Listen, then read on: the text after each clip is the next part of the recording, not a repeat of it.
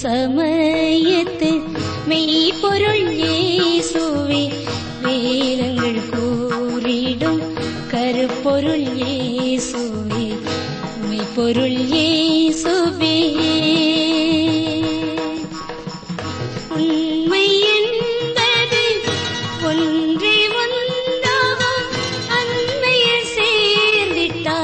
அதுவும் புலனாகும்.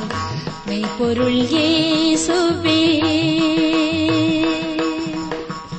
அதிகாலையில் தேவனின் சத்தத்தை கேட்க வாஞ்சியோடு இருக்கும் சகோதர சகோதரிகளை வாழ்த்தி வரவேற்கிறோம். தினமும் இந்நிகழ்ச்சியை கேட்க மறவாதீர்கள்.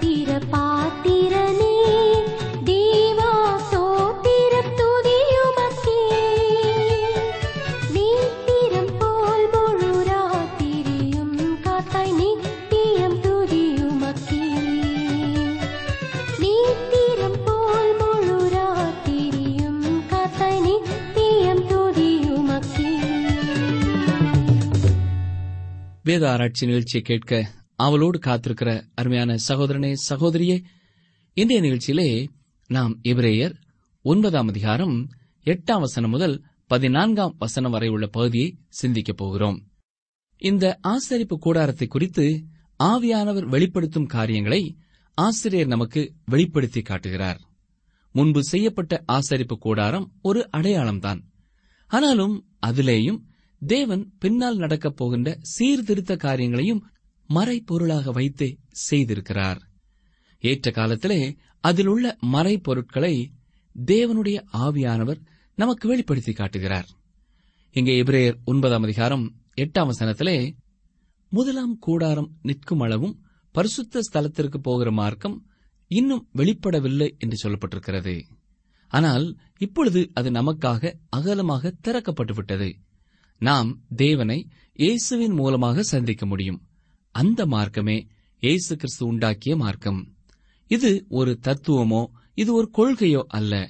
இது ஒரு வழி இது ஒரு மார்க்கம். இதிலே நாம் நடந்து செல்ல வேண்டும். வாசிக்கிறேன் எபிரேயர் ஒன்பதாம் அதிகாரம் எட்டாம் வசனம். அதனாலே முதலாம் கூடாரம் நிற்கும் அளவும் பரிசுத்த ஸ்தலத்திற்கு போகிற மார்க்கம் இன்னும் வெளிப்படவில்லை என்று பரிசுத்த ஆவியானவர் தெரியப்படுத்தி இருக்கிறார். அருமையானவர்களே இவைகள் யாவும் கிறிஸ்துவின் பிரசன்னத்திற்கு சென்றடைய வேண்டிய வழியாகும். தேவனுடைய பிரசன்னம் இன்னமுமாக திறக்கப்படவில்லை என்று இந்த வசனம் சொல்கிறது ஆனால் இப்பொழுது திறக்கப்பட்டு விட்டது. இப்பொழுது ஒன்பதாம் பத்தாம் வசனங்களை பாருங்கள். அந்த கூடாரம் இக்காலத்திற்கு உதவுகிற ஒப்பனையாயிருக்கிறது. அதற்கேற்றபடியே செலுத்தப்பட்டு வருகிற காணிக்கைகளும் பலிகளும் ஆராதனை செய்கிறவனுடைய மனசாட்சியை பூரணப்படுத்த கூடாதவைகளாம். இவைகள் சீர்திருத்தல் உண்டாகும் காலம் வரைக்கும் நடந்தேறும்படி கட்டளையிடப்பட்ட போஜன பானங்களும் பலவித ஸ்நானங்களும் சரீரத்திற்கேற்ற சடங்குகளுமேயல்லாமல் வேறல்ல. ஆசரிப்பு கூடாரத்திலே தேவனுடைய பிரசன்னத்தை சென்றடையும் வழி மூன்று வாசல்களினால் பிரிவுகளாக அடைக்கப்பட்டிருந்தது. ஜனங்கள் வெளி வாசல் வரையிலுமே தங்கள் பலிகளை கொண்டு வரலாம். ஒரு மனிதன் ஒரு ஆட்டுக்குட்டியை பலியிடும்படியாக கொண்டு வந்தால் தனக்கு பதிலாக அந்த ஆட்டுக்குட்டி மறிக்கப் போகிறது என்பதின் அடையாளமாக அந்த ஆட்டுக்குட்டியின் தலையின் மீது தன் கைகளை வைப்பான். பின்பு ஆசாரியன் அங்கிருந்து ஆட்டுக்குட்டியை எடுத்துக் கொண்டு போய்விடுவான். அதனை கொண்டு வெண்கல பலிபிடத்திலே பலியிடுவார்கள். பலிக்கான ஆட்டுக்குட்டியை கொண்டு வந்தவன் வெளி வாசலை கடந்து உள்ளே செல்ல முடியாது. பரிசுத்த ஸ்தலத்தை பொறுத்தமட்டில் ஆசாரியன் மாத்திரம் உள்ளே செல்லலாம். மகா பரிசுத்த ஸ்தலத்திற்குள் பிரதான ஆசாரியன் தவிர வேறு ஒருவரும் செல்ல முடியாது. எனவே ஆசரிப்பு கூடாரம் என்பது தற்காலிகமான ஒரு ஒப்பந்தமே ஆகும். ஆராதனை ஒழுங்குமுறைமைகள் அனைத்தும் சிறிது காலமே இடம்பெற்றது. இப்பொழுது கிறிஸ்து மாத்திரமே நம்மை தேவனிடத்திற்கு கொண்டு வர முடியும். எனவேதான் யோவான் பதினான்காம் அதிகாரம் ஆறாம் வசனத்திலே இயேசு என்ன சொன்னார்? நானே வழியும் சத்தியமும் ஜீவனுமாயிருக்கிறேன். என்னாலே அல்லாமல் ஒருவனும் பிதாவினிடத்தில் வரான் என்று சொல்லியிருக்கிறார். சிலுவில் அறையப்பட்ட கிறிஸ்துவின் மூலமாக நாம் பரிசுத்த தேவனின் சமூகத்திற்கு செல்கிறோம். இதனையே பவுல் எபேசியருக்கு எழுதின நிருபத்திலே கூறியிருக்கிறார். துன்மார்க்கத்திற்கு ஏதுவான மதுபான வெறி கொள்ளாமல் ஆவியினால் நிறைந்து சங்கீதங்களினாலும் கீர்த்தனைகளினாலும் ஞான பாட்டுகளினாலும் ஒருவருக்கொருவர் புத்தி சொல்லிக் கொண்டு உங்கள் இருதயத்தில் கர்த்தரை பாடி கீர்த்தனம் பண்ணி என்று எபேசியர் ஐந்தாம் அதிகாரம் பதினெட்டு பத்தொன்பதாம் வசனங்களிலே கூறியிருக்கிறார். இதுவே ஆண்டவரை தொழுது கொள்ளுதல். தேவனின் சமூகத்திலிருந்து அவரை ஆராதித்தால் உங்கள் இருதயத்தில் சந்தோஷமும் உங்கள் இருதயத்தில் புது பாடலும் உண்டாகும் என்பதிலே சந்தேகமில்லை பிரியமானவர்களே. இப்படிப்பட்ட அனுபவம் உங்களுக்கு இருக்கும் என்றால் ஆண்டவருக்கு ஸ்தோத்திரம். பாடல்களை பாடும்பொழுது ஒரு உற்சாகமும் சந்தோஷமும் நம்மை நிரப்ப வேண்டும். பர்லோகத்தின் பரிசுத்த ஸ்தலத்தை காட்டிலும் பூமியில் உள்ள பரிசுத்த ஸ்தலம் ஏன் தரத்தில் குறைந்தது என்பதற்கான காரணங்களை நாம் பார்க்க வேண்டும். முதலாவதாக ஆசரிப்பு கூடாரம் பூமியிலே காணப்பட்டது. அதாவது அது உலகத்திலுள்ள பொருட்களினாலே இந்த பூமியிலே கட்டப்பட்டது. இரண்டாவதாக வரப்போகும் காரியங்களின் நிழலாயிருக்கிறது. பிரியமானவர்களே நாம் ஆசரிப்பு கூடாரத்தையும் அதில் உள்ள பொருட்களை பற்றியும் படிக்கும் பொழுது அதில் மிகுந்த ஆர்வமுடையவர்களாக இருந்தோம். ஆனால் பரலோகத்தில் உள்ள பரிசுத்த ஸ்தலத்தின் நிழலாகவே இது காணப்படுகிறது என்பதை நாம் மறந்து போகக்கூடாது. மூன்றாவதாக ஜனங்களால் சென்றடைய கூடாததாக இருந்தது. ஆசரிப்பு கூடாரத்தின் உள்ளே செல்ல சாதாரண மனிதர்களுக்கு அனுமதி இல்லை. அந்நாட்களில் இஸ்ரவேலர்கள் தேவனுடைய பிரசன்னத்திற்கு வேகமாக சென்றுவிட முடியாது. முதல் வாசலிலேயே நிறுத்தப்பட்டு விடுவார்கள். பலி செலுத்த செல்கிறவர்கள் அதனை தாண்டி உள்ளே செல்ல முடியாது. ஆசாரியனே எல்லாவற்றையும் உங்களுக்காக செய்து முடிப்பான். ஆனால் இன்று விசுவாசிகளாகிய நாம் ஆசாரியர்களாக இருக்கிறோம். ஒவ்வொருவரும் தனிப்பட்ட முறையிலே தேவனிடத்திலே நாம் செல்லலாம். கிறிஸ்து திரையை இரண்டாக கிழித்தபடியினாலே இந்த வாய்ப்பு எனக்கும் உங்களுக்கும் இன்றைக்கு கிடைத்திருக்கிறது. இது எத்தனை பெரிய சிலாக்கியம் இல்லையா? இதனை உணர்ந்து ஆண்டுடைய சமூகத்திலே நாம வருகிறோமா? அல்லது நமக்காக வேறு ஒருவரை அனுப்ப முயற்சி செய்கிறோமா? கிறிஸ்து நமக்காக பிதாவின் சமூகத்திற்கு சென்று முகமுகமாய் அவரை தரிசிக்கிறார். இன்று நமக்காக பிதாவினிடத்தில் பரிந்து பேசிக் கொண்டிருக்கிறார். பழைய உடன்படிக்கையின்படி இஸ்ரவேலர்களுக்கு இந்த உரிமை வழங்கப்படவில்லை. இப்பொழுது நாம் பரலோகத்தின் பரிசுத்த ஸ்தலத்தை காட்டிலும் பூமியிலுள்ள பரிசுத்த ஸ்தலம் ஏன் தரத்தில் குறைந்தது என்பதற்கான காரணங்களை பார்த்துக் கொண்டிருக்கிறோம். இதில் நான்காவதாக அது தற்காலிகமானது என்பதை நாம் புரிந்து கொள்ள வேண்டும். ஆனால் ஆண்டவராய் இயேசு கிறிஸ்து நித்தியத்திற்கான வழியை திறந்தே வைக்கப் போகிறார். பூமியில் நிறுவப்பட்ட ஆசரிப்பு கூடாரம் தற்காலிகமானதாக இருந்தது. ஐந்தாவதாக மக்களின் இருதயங்களை மாற்றக்கூடாததாக இருந்தது. பூமியிலே காணப்பட்ட ஆசரிப்பு கூடாரம் மக்களின் வாழ்க்கையிலே எவ்விதமான மாற்றத்தையும் ஏற்படுத்தக்கூடியதாக இல்லை. ஆனால் எனக்கு பிரியமான சகோதரனே அருமையான சகோதரியே அருமையான ஐயா இன்று கிறிஸ்துவிடம் வருகிறவர்களின் வாழ்க்கையை கிறிஸ்து மாற்றுகிறார். பிதாவை நாம் ஆவியோடும் உண்மையோடும் தொழுது கொள்ளச் செய்வதனாலே அவரை நாம் வாழ்க்கையிலே நிஜமானவராக கண்டுகொள்ள முடியும். இப்ரேயர் ஒன்பதாம் அதிகாரம் பதினோராம் வசனத்தை பாருங்கள். கிறிஸ்துவானவர் வரப்போகிற நன்மைகளுக்குரிய பிரதான ஆசாரியராய் வெளிப்பட்டு கையினால் செய்யப்பட்டதாகிய இந்த சிருஷ்டி சம்பந்தமான கூடாரத்தின் வழியாக அல்ல பெரிதும் உத்தமமுமான கூடாரத்தின் வழியாகவும். இங்கே வரப்போகிற நன்மைகளுக்குரிய என்பது இயேசுவின் மூலமாக வந்த நன்மைகளான காரியங்களை குறிக்கிறது.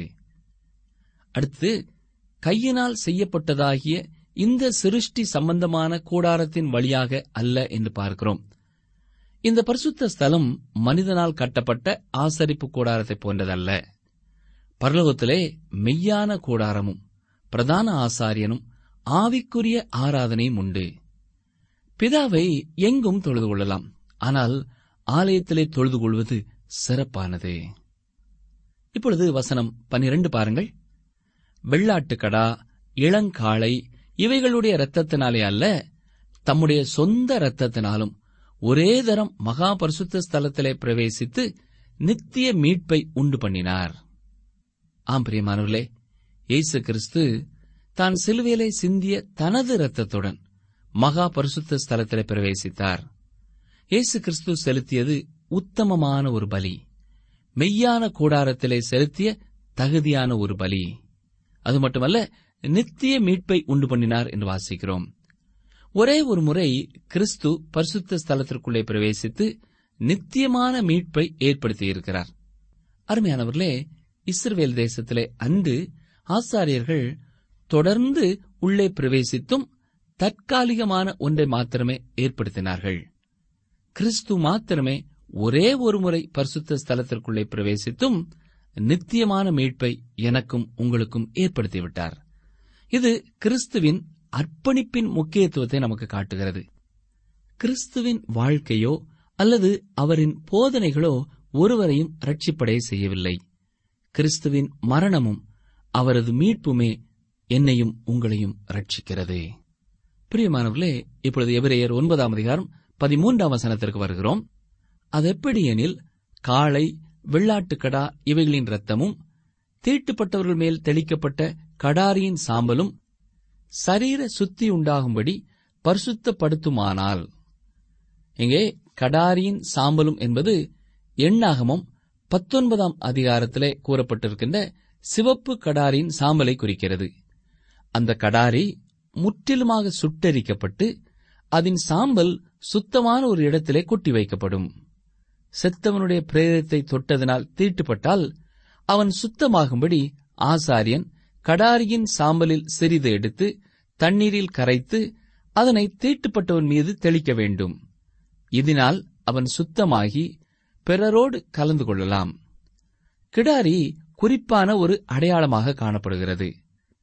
காளைக்கு பதிலாக இளம் பசு உபயோகப்படுத்தப்பட்டிருக்கிறது. ஒன்று பேதர் மூன்றாம் அதிகாரம் ஏழாவது வசனத்திலே பெண் என்பது பலவீன பாண்டம் என்று சொல்லப்பட்டிருக்கிறது. பலவீனத்தால் தீட்டுப்படுகிறோம். நாம் பலவீனமானவர்கள்.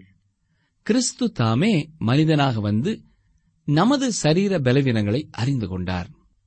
சிவப்பு கடாரி பயன்படுத்தப்படுகிறது. கிறிஸ்து நமக்காக பாவமாக்கப்பட்டார் என்பதைத்தான் இந்த சிவப்பு குறிப்பிடுகிறது. பாவத்தின் நிறம் சிகப்பு என்பதை ஏசாயா கூறுகிறார். வழக்காடுவோம் வாருங்கள் என்று கர்த்தர் சொல்லுகிறார். உங்கள் பாவங்கள் சிவேர் என்று இருந்தாலும் உறைந்த மழையைப் போல் வெண்மையாகும். அவைகள் இரத்தாம்பர சிவப்பாயிருந்தாலும் பஞ்சை போலாகும் என்று ஏசாயா முதலாம் அதிகாரம் பதினெட்டாம் வசனத்திலே வாசிக்கிறோம். எனவே சிவப்பு கடாரி என்பது கிறிஸ்து நமக்காக பாவமாக்கப்பட்டார் என்பதை குறிக்கிறது. அந்த கடாரி பழுதற்றதும் ஊனமில்லாததுமாக இருக்க வேண்டும் என்று நாம் பழைய ஏற்பாட்டிலே வாசிக்கிறோம். அது குற்றமற்றதாக இல்லை என்றால் கிறிஸ்துவை குறிப்பிடுவதாக இருக்க முடியாது. அவர் பரிசுத்தரும் மாசில்லாதவரும் குற்றமற்றவரும் பாவிகளுக்கு விலகினோருமாக இருந்தார் என்று ஏற்கனவே நாம் படித்தோம். அந்த சிவப்பு கடாரி நுகத்தடிக்கு உட்படாததாக இருக்க வேண்டும். கிறிஸ்து நமக்காக பாவமாக்கப்பட்டாலும் அவர் பாவத்திற்கு உட்பட்டவர் அல்ல என்பதையே இந்த வசனம் நமக்கு தெரிவிக்கிறது.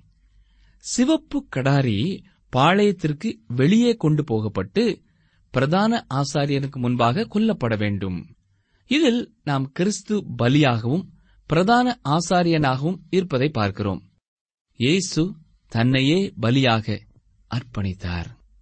கவனியங்கள் சிவப்பு கடாரியின் இரத்தத்தில் கொஞ்சம் எடுத்து பிரதான ஆசாரியன் ஆசரிப்பு கூடாரத்திற்கு எதிராக ஏழு தரம் தெளிக்க வேண்டும். வேதாமத்திலே ஏழு என்பது பரிபூரணத்தை குறிக்கிறது என்பது உண்மையாயினும் அது முடிவுற்றது என்பதையும் குறிக்கிறது. கிறிஸ்துவின் அர்ப்பணிப்பு முடிந்துவிட்டது. அந்த பலி விசுவாசியின் பாவத்தை ஏற்றுக்கொள்கிறது என்பதாகும். அடுத்ததாக பிரதான ஆசாரியனுக்கு முன்பாக அந்த சிவப்பு கடாரியின் மாம்சமும் இரத்தமும் அதன் சாணியும் சுட்டரிக்கப்பட வேண்டும். தேவன் தன்னுடைய ஒரே பேரான குமாரனையும் தந்தரளி இவ்வளவாய் உலகத்தில் அன்பு கூர்ந்தார் என்று நாம் பார்க்கிறோம். இயேசு தன்னையே முழுவதுமாக சந்தோஷமாக அர்ப்பணித்து விட்டார். ஆனால் இயேசு மரித்த நாளில் பரலோகத்தில் ஏற்பட்டிருக்கும் துக்கத்தை நாம் நினைத்து பார்த்ததே இல்லை. கேதர் கட்டையும் ஈசோப்பும் சிவப்பு நூலும் கடாரி எரிக்கப்படுகின்ற நெருப்போடு போடப்பட வேண்டும் என்று எண்ணாமும் கூறுகிறது. ஒன்று ராஜாக்கள் நான்காம் அதிகாரம் முப்பத்து மூன்றாம் வசனம் கூறுகிறதை கவனியுங்கள். லீபனோனில் இருக்கிற கேதுரு மரங்கள் முதற்கொண்டு சுவரில் முளைக்கிற ஈசோப்பு பூண்டு வரைக்கும் உள்ள மர முதலிய தாவரங்களை குறித்தும் சாலமோன் கூறியிருக்கிறார். இயேசு கிறிஸ்து மனுக்குலத்தை மாத்திரமல்ல இந்த உலகம் முழுவதையுமே மீட்டுக் கொண்டார். பாவத்து நிமித்தமாக சபிக்கப்பட்ட ஒரு உலகத்திலே நானும் நீங்களும் வாழ்ந்து கொண்டிருக்கிறோம். ஆனால் அது விடுவிக்கப்பட வேண்டும். எனவே உலகம் மீட்கப்பட்டு பாவம் நீக்கப்பட வேண்டும். கடாரியின் சாம்பல் சுத்தமான ஒரு இடத்திலே கொட்டி வைக்கப்பட வேண்டும். அதனை தண்ணீரில் கலந்து உபயோகிக்க வேண்டும். தண்ணீர் தேவ வார்த்தைகளை குறிப்பதாக இருக்கிறது. ஒரு விசுவாசியின் வாழ்க்கையிலே கர்த்தருடைய வார்த்தைகள் பாவத்தை வெளிப்படுத்துவதாக இருக்கிறது. ஆம் பிரியமானவர்களே வேத வசனங்களை வாசிக்கும் பொழுது நம் ஒவ்வொருவருடைய இருதயத்திலேயும் மறைந்து கிடக்கிற மற்ற மனிதர்கள் காணக்கூடாத பாவங்களை அது வெளிப்படுத்தி காட்டுகிறதா இருக்கிறது. கிறிஸ்துவாகிய பலி பழைய ஏற்பாட்டு காலத்தில் உள்ளவர்களின் பாவங்களையும் இனிமேல் பிறக்கப் போகும் மக்களின் பாவங்களையும் நமது பாவங்களையும் நீக்குகிறதாக இருக்கிறது. பழைய ஏற்பாட்டின் பரிசுத்தவான்கள் விசுவாசத்தினாலே ரட்சிக்கப்பட்டார்கள் ஆபிரகாம் தேவனை விசுவாசித்து ஒரு ஆட்டுக்குட்டியை கொண்டு வந்தான். அந்த ஆட்டுக்குட்டி போதுமானதல்ல. ஆனால் அது கிறிஸ்துவின் அடையாளமாக இருக்கிறது. கிறிஸ்துவாகிய பலி முன்னும் பின்னும் நோக்கி பார்க்கிறதா இருக்கிறது. இதை ஒருபொழுதும் நாம் மறந்து போகக்கூடாது. இப்பொழுது எபிரேயர் ஒன்பதாம் அதிகாரம் பதினான்காம் வசனத்தை பாருங்கள். நித்திய ஆவியினாலே தம்மை தாமே பழுதற்ற பலியாக தேவனுக்கு ஒப்புக் கொடுத்த கிறிஸ்துவனுடைய இரத்தம் ஜீவனுள்ள தேவனுக்கு ஊழியம் செய்வதற்கு உங்கள் மனசாட்சியை செத்த கிரியைகளற சுத்திகரிப்பது எவ்வளவு நிச்சயம்? மிருகங்களின் ரத்தம் சடங்காச்சாரமான தீட்டுகளை நீக்கி சுத்தப்படுத்தும் என்றால் கிறிஸ்துவின் ரத்தம் பாவ கரையை நீக்கி சுத்தப்படுத்தும்.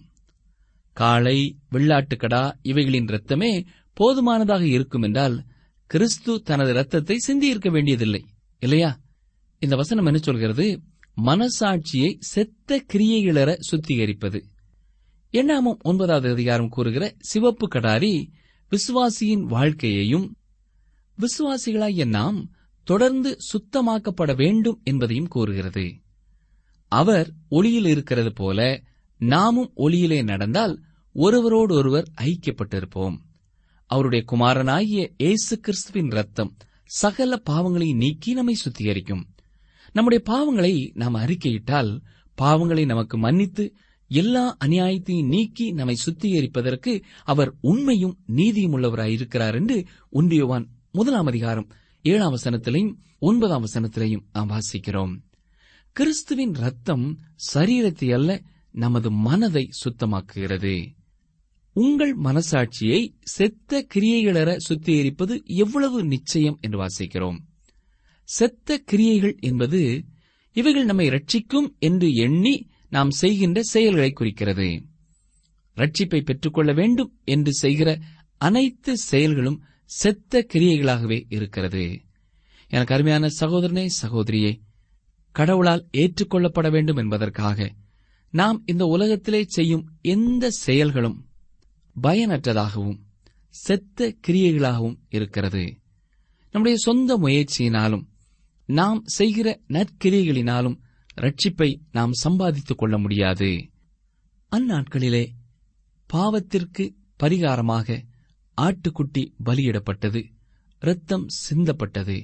ஆனால் என்று ஆண்டவராய் இயேசு கிறிஸ்து இந்த உலகத்திலே வந்து கல்வாரி சிலுவையிலே மறித்து உயிர்த்தாரோ?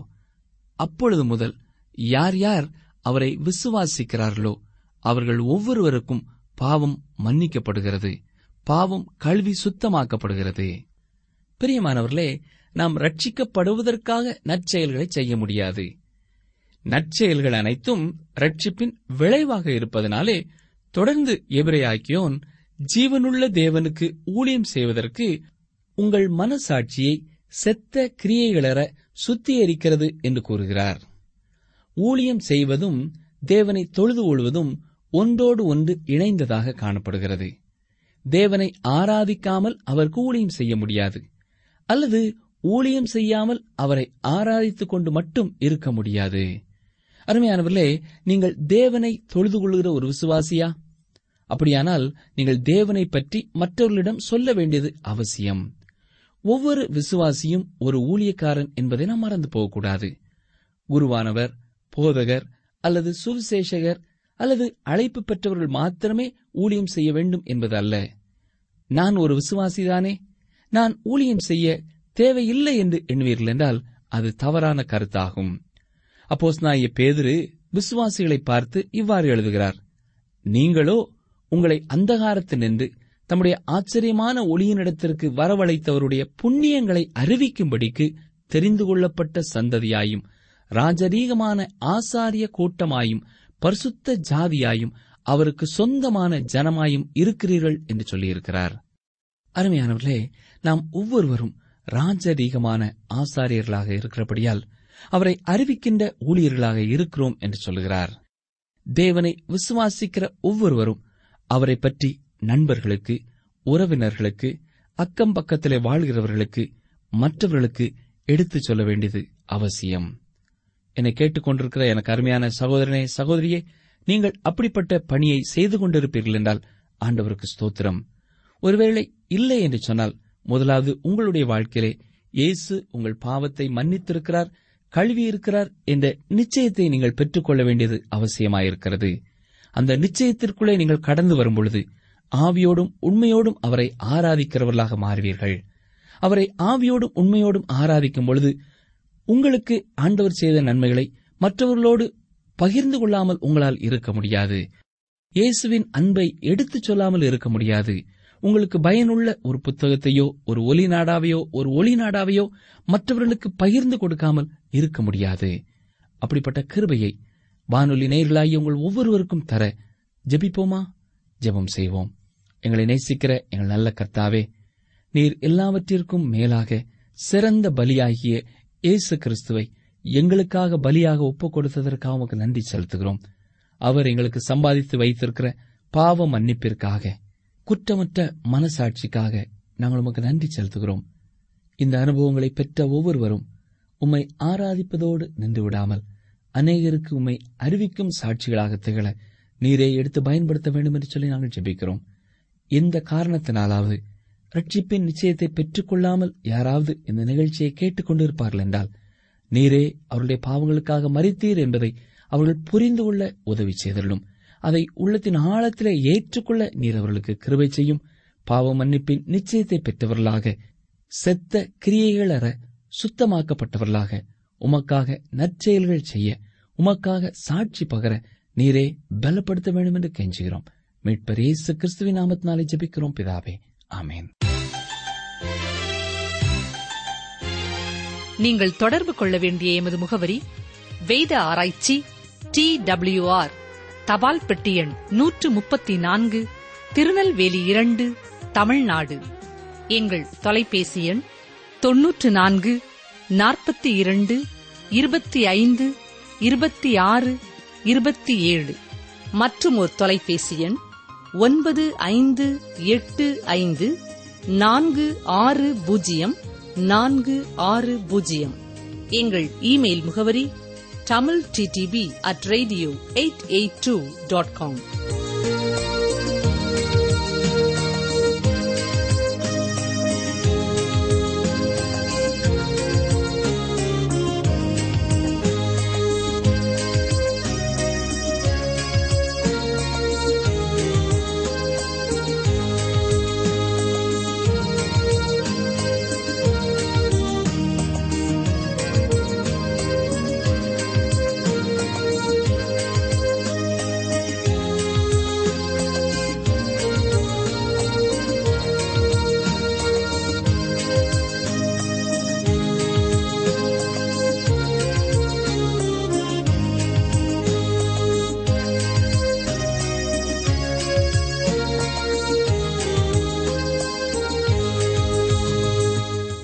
என்னை நோக்கி கூப்பிடுவான்.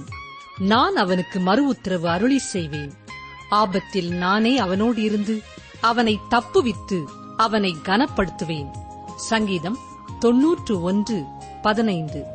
அவன் என்னை நோக்கி கூப்பிடுவான். நான் அவனுக்கு மறு உத்தரவு அருளி செய்வேன். ஆபத்தில் நானே அவனோடு இருந்து அவனை தப்புவித்து அவனை கனப்படுத்துவேன்.